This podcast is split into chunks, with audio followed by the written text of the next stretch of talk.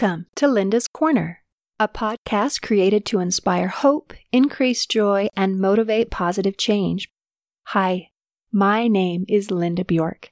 I'm an author, teacher, speaker, blogger, and founder and executive director of Hope for Healing, which is a nonprofit charity designed to help alleviate symptoms of depression and anxiety, relieve stress, build confidence and self esteem, and heal relationships. You can learn more by visiting our website at hopeforhealingfoundation.org. For today's episode, I'm going to share a segment from one of my books called Crushed. If you're joining us for the first time, I would suggest that you start at the first podcast, since stories tend to make more sense when you read them or listen to them in order from the beginning to the end. Chapter 15 The Retreat, Day 3 are you awake too? my mother asked. Yes, I haven't been sleeping very well lately, I replied. It was about 4 a.m., and we had a hushed conversation in the dark. Are you going to read or try to go back to sleep? my mother asked after a while.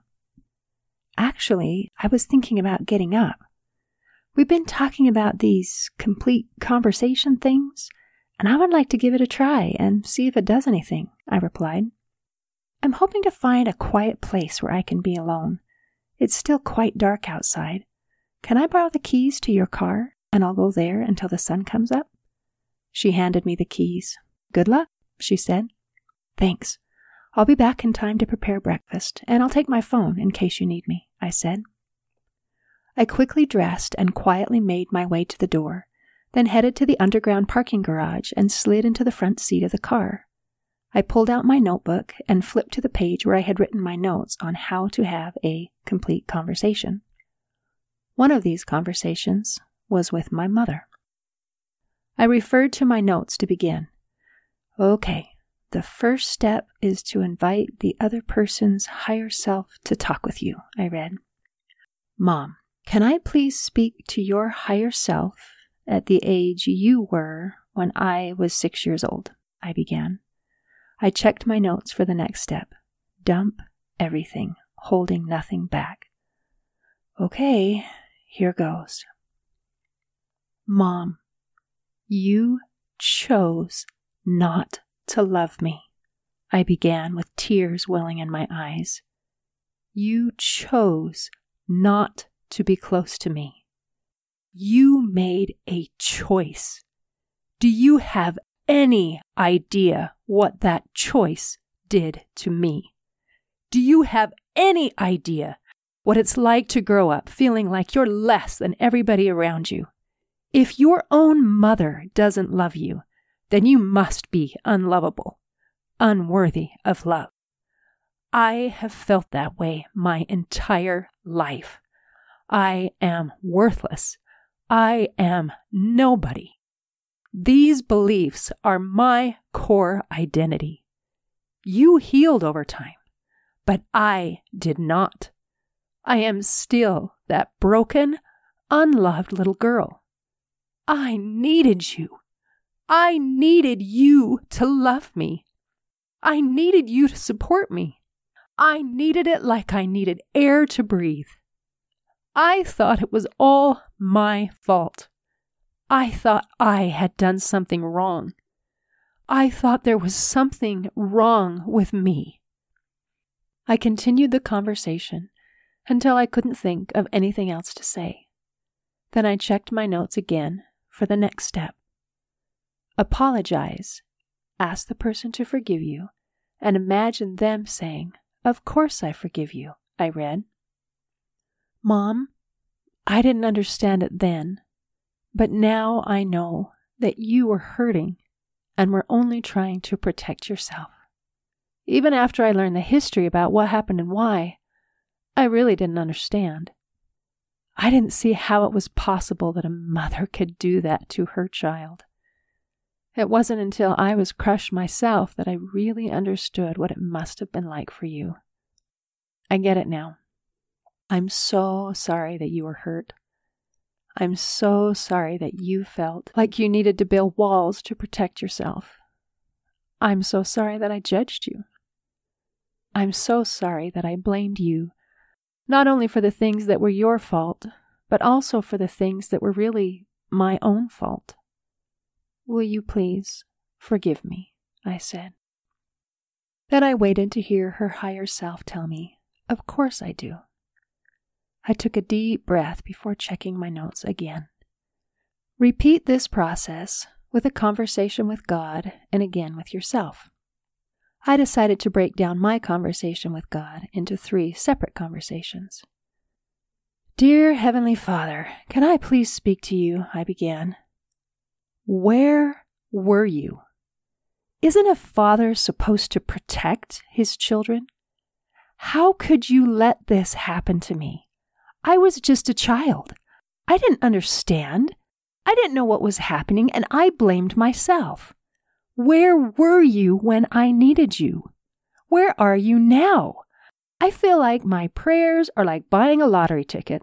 I might get something good out of it, but chances are I will get nothing. It's a waste of my time. Yes, I've had a few prayers answered, but what about the thousands of prayers where I get nothing?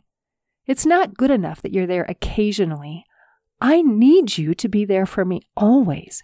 How can I trust you?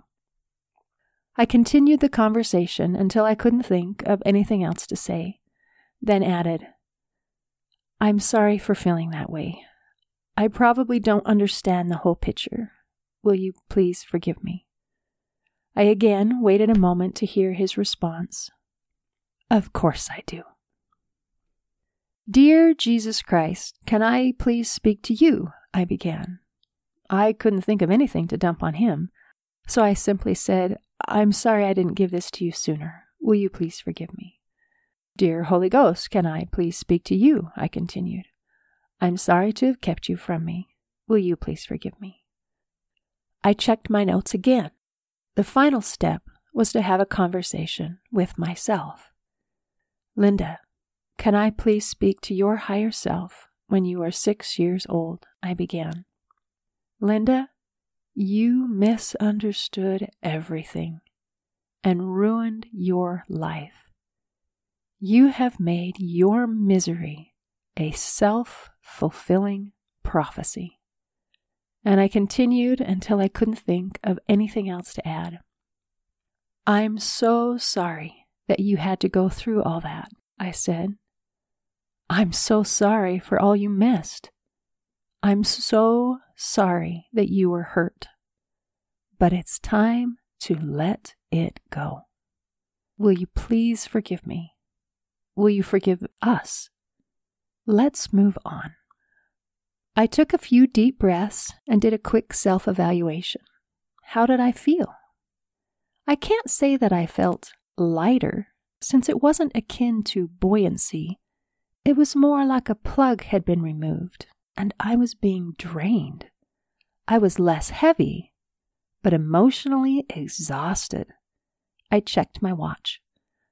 I still have lots of time before the sun comes up. I'm going to keep going. And I did. I had conversations with the people involved in my personal crushing earthquake, conversations with individuals, and conversations with groups of people. I had conversation after conversation for the next two and a half hours until the sun was up enough to go for a walk. I took my notebook with me and walked along a mountain trail until I found a spot where I could sit and feel the warmth of the early morning sunshine on my face. I pulled out my notebook and searched for the page where I had taken notes on declarations. So I'm supposed to come up with at least five statements and repeat them three times. What should I say? I didn't really know what to do except copy the ones that they had mentioned during their treat. How about, I am loved, I know who I am, I love myself, my words have value, and I have the courage to speak my truth. I think those will do. Suzanne had instructed me not to just say the words, but to declare them like I meant them while doing actions like spreading my arms wide or hugging them to myself as the words suggested. I felt pretty awkward and looked up and down the trail to make sure there weren't any other early morning hikers nearby to hear me make a fool of myself. I am loved, I cried, flinging my arms out wide.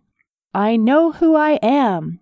I love myself. I hugged my arms to myself. My words have value. I spread my arms outward again. I have the courage to speak my truth.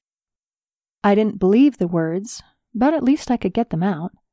I looked up and down the trail again to check for clear before repeating the declarations a second and third time. As I continued walking along the trail, feeling pretty good about my efforts for the morning and feeling hope for the future, my phone rang. I thought it was my mother and checked my watch to see if I was late for breakfast preparation. It was my husband. My confidence failed entirely at the sound of his voice, and I questioned everything that I had learned over the past two days. Good morning. How did you sleep? he inquired. Not very well. I've been up for a while, I responded. What are you doing? he asked. I, um, I just went for a sunrise hike this morning. It's really pretty up here, I replied hesitantly. I was afraid that if he knew how I spent the past three hours, he'd want to have me committed to a mental institution. Are you enjoying the retreat? he asked. Yes, I'm learning a lot of great information, I said. Oh, good. What are you learning? he asked. Um, well, there's a lot of information, and I can't really sum it up very well, I evaded. It's been like drinking out of a fire hose. After our brief conversation, I thought, I'm a fool. I'm not loved. I don't know who I am. I don't love myself. My words don't have any value, and I certainly don't have the courage to speak my truth. I took a deep breath and walked back to the condo to begin making breakfast. Chapter 16 The Painting The third and final day was only a half day of lessons and included a group project of painting a picture together. Suzanne introduced the guest speaker for the day, who happened to be our mother. We've been talking about the three keys of happiness identity, relationships, and progression, Suzanne began. My mother is the epitome of progression. She has been learning and progressing her entire life. She raised her family while continuing to develop her own musical talents. She has taught hundreds of students piano lessons and voice lessons over several decades. After her children were raised, she went back to school and pursued her various interests. She learned about color analysis, makeup, and acrylic nails. She studied herbology. She went to midwifery school and certified as a doula so that she could provide skilled help and support as her last grandchildren were born. She went back to school to learn computer skills and became certified as a travel agent. Over the past several years, she has been developing her artistic talents and has taken classes at the community college as well as taking private lessons. She has had her artwork in several art shows and has a growing collection of prize ribbons. Listening to Suzanne talk about my mother was like hearing about her for the first time. I never realized how amazing she is because I was too busy feeling hurt and resentful. My new appreciation continued to grow when my mother displayed a few of her paintings and I heard the oohs and ahs from the ladies around me. My mother's presentation topic was How You Fit in the Big Picture. You Matter. I'm not sure what the other women heard, but to hear my mother say that I matter meant a great deal to me, because I have never felt like I mattered to anyone, and I especially wanted to matter to her. She led a general discussion of talents and skills and eventually tied it into the topic of painting. One thing that stands out was the discussion on complementary colors. She drew the standard color wheel with the primary and secondary colors in their interconnected circular order red, orange, yellow, green, blue, and purple. Complementary colors are the colors that are opposite to each other on the color wheel, she explained.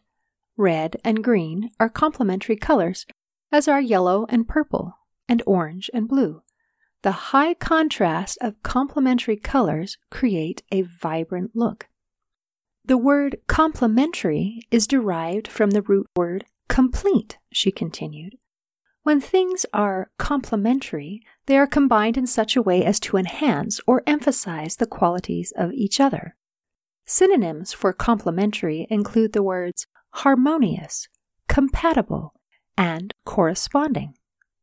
It brought to mind our earlier lesson on energy types and my question about why we tend to seek our opposite in a spouse. Perhaps because we are opposite, we complete each other, I thought. Maybe at some subconscious level, we seek what we lack so that we can be complete. These are ideas worth pondering. It was strange to think of opposite as meaning harmonious, compatible, and corresponding. I tend to think of opposite as a basis for conflict.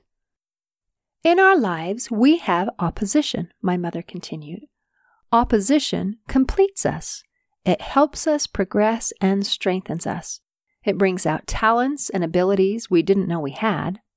Opposition is necessary for growth. Opposition highlights the good things we have. Nothing makes us appreciate health like being sick. Nothing helps us appreciate freedom like imprisonment. Nothing makes us appreciate light like being in the dark. Feeling despair enables us to appreciate joy. Feeling sadness enables us to appreciate happiness. These things are difficult, but it will all work out in the end. That means if it hasn't worked out yet, then it's not the end. Interesting thought, I mused. I guess I'm not at the end. It certainly hasn't worked out yet, so I must be in the middle somewhere. I hope to not always be in the middle. Is there really an end somewhere? Could there be an end to sadness, hopelessness, and despair? I wasn't sure, but I hoped it could be possible. She showed a painting of a colorful sunset reflected on a body of water. On a separate canvas, she had sketched the outline of that same picture, and we were each to take part in painting this new picture. One by one, we approached the canvas and took our turn with the paintbrush as she instructed us where to apply the color. When I had heard that this would be part of the retreat, I panicked. I don't have an artistic bone in my body. I can paint walls with a roller and a brush. That is the extent of my painting abilities. I was terrified that whatever I did to the painting would surely ruin it. Thus, when it was my turn to approach the painting, I did so with trepidation. My color was orange. I had two turns one to paint the orange in the sky, and a second turn to paint the corresponding orange reflected in the water. When my second turn was completed, I was both relieved that I was done and pleased that my contribution hadn't ruined the overall effect. Then, when everyone had taken their turns, I was called back to complete the painting with a wavy yellow line of the sun reflecting in the water. It was central to the painting, and I was terrified. But I did as I was instructed and stepped back to see the overall effect. I liked it.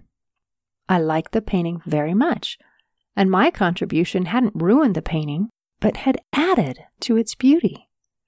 The painting was set aside to dry, and I found myself glancing at it from time to time and admiring it.